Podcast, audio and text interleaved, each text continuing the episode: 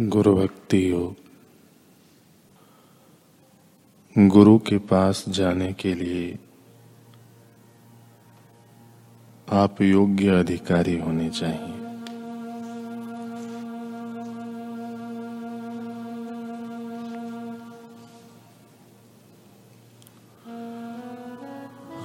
आप में वैराग्य की भावना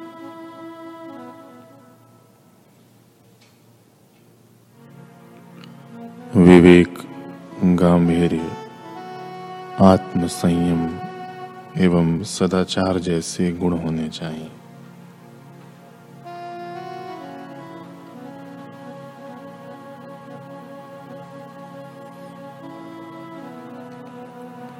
अगर आप ऐसा कहेंगे कि अच्छा गुरु कोई है ही नहीं तो गुरु भी कहेंगे कि कोई अच्छा शिष्य है ही नहीं। आप शिष्य की योग्यता प्राप्त करें तो आपको सदगुरु की योग्यता, महत्ता दिखेगी। और समझ में आएगी।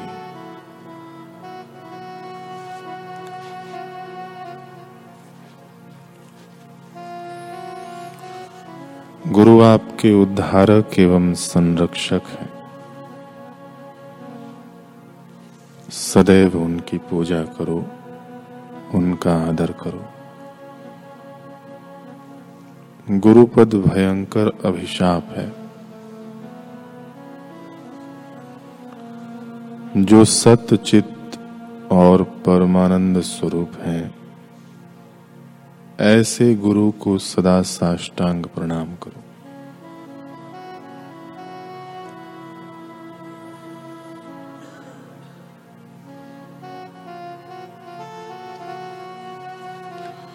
शिष्य को अपने गुरु की मूर्ति सदा स्मरण में रखना चाहिए।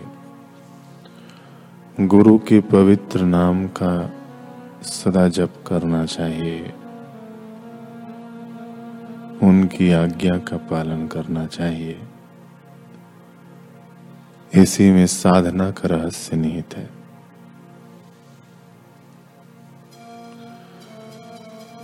शिष्य को गुरु की पूजा करनी चाहिए, क्योंकि गुरु से बड़ा और कोई नहीं है।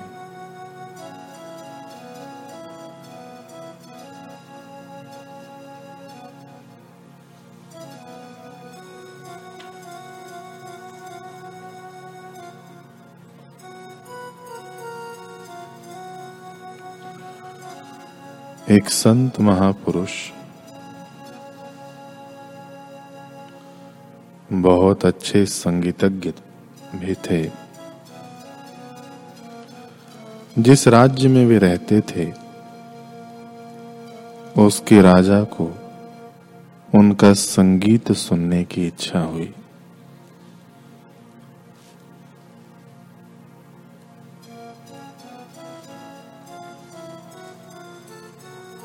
उसने संत को बुलाने के लिए सिपाही भेजा।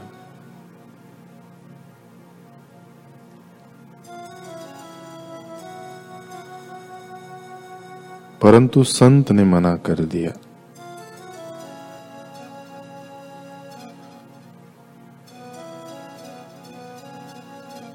राजा क्रोध से भड़क उठा। बोला भिखमंगे की इतनी हिम्मत।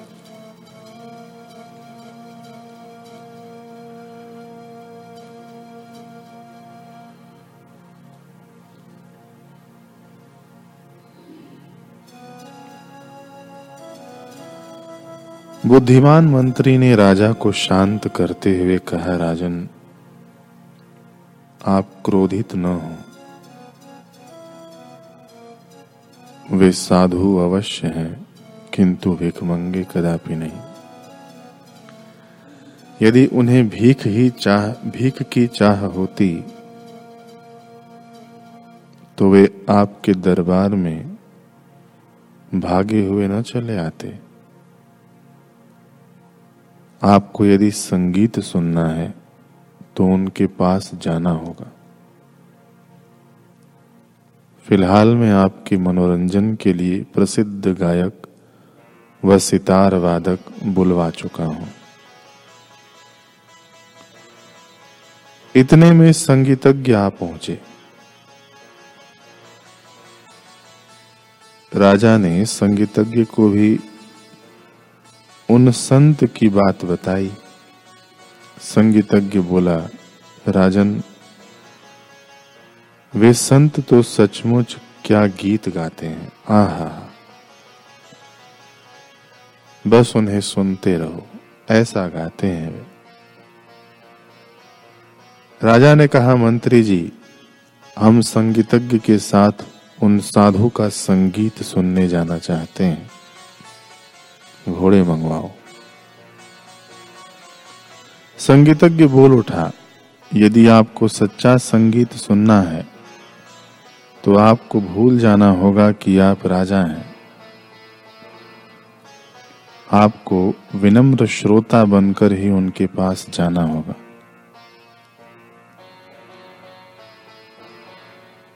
और न केवल पैदल, बल्कि इन राजसी वस्त्रों को उतार कर भी।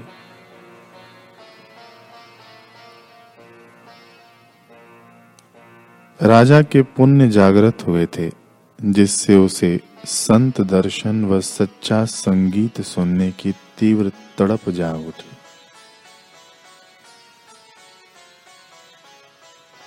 अतः वह संगीतज्ञ के साथ साधारण कपड़ों में पैदल ही चल पड़ा।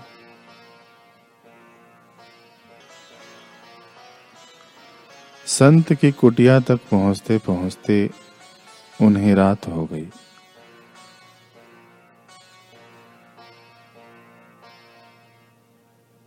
पूनम के शीतल चंद्रमा की चांदनी ने उनकी दिन भर की थकान हर ली।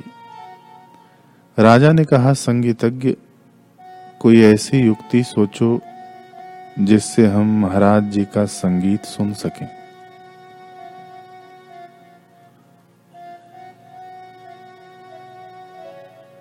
संगीतज्ञ ने कहा, राजन, मैंने युक्ति सोच ली है। और उसने वीणा की झनकार के साथ जानबूझकर गलत ढंग से राग अलापना शुरू कर दिया। वीणा की झनकार और राग का गलत आलाप सुन के संत कुटिया से बाहर निकले। उन्होंने उससे वीणा ले ली और राग अलापने की सही तरकीब बताने लगे।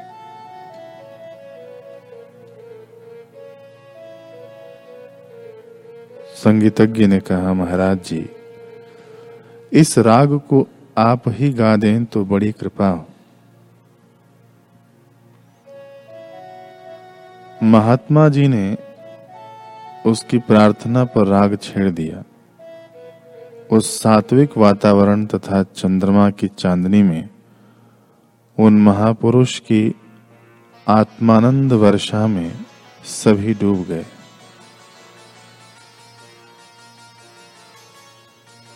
इतना ही नहीं, उनका बैठे बैठे ध्यान लग गया। उन्हें यह भी पता न चला कि चंद्रमा सूरज के रूप में बदल चुका है। महात्मा जी के आत्म विश्रांति के प्रसाद से दोनों पावन हो चुके थे। सुबह पक्षियों की किलोल से ध्यान टूटा। राजा ने कहा, महाराज जी, मुझे पूरे जीवन में ऐसा आनंद कभी नहीं मिला। फिर संगीतज्ञ ने सारी बात महात्मा जी को कह सुनाई। महात्मा जी हंसकर बोले, राजन आपके सेवक कह रहे थे कि राजा को आपका संगीत पसंद आया तो वह आपको धन से लाद देगा। अब तुम मुझे क्या दे रहे हो? राजा ने कहा, महाराज जी, आपके शाश्वत सुख के खजाने के आगे मेरे नश्वर खजाने की क्या कीमत? मैं आपको क्या दे सकता हूँ? आप ही मुझे अपना लीजिए। आप ही मुझे शिष्य बना लीजिए। राजा की आँखें भर आईं और वह महात्मा जी के चरणों में पड़ गया। शुभ सत्य संकल्प हो गुरुवर, स्नेह का सागर लहराए। डूबे रहे, डूबे हर दिल हरि रंग में। निज आनंद रस छलकाए। बरसा दे प्रभु, ऐसी करुणा साकार में दर्श तेरा पाए।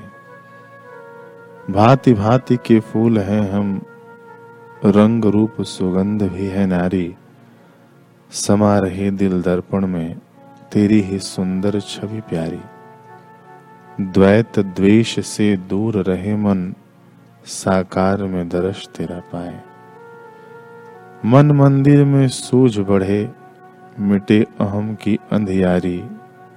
ज्ञान प्रेम भक्ति से ही हो रोशन जग की फुलवारी। तेरे चरणों में शीश झुकाएँ, साकार में दर्श तेरा पाए। मिट जाए साक्षी भव बंधन गुरु ज्ञान से दिल दीप जगे। हो घट घट आत्म उजियारा भेद भरम भय दूर भगे। ज्ञान प्रकाश हो उर अंतर, साकार में दरश तेरा पाए।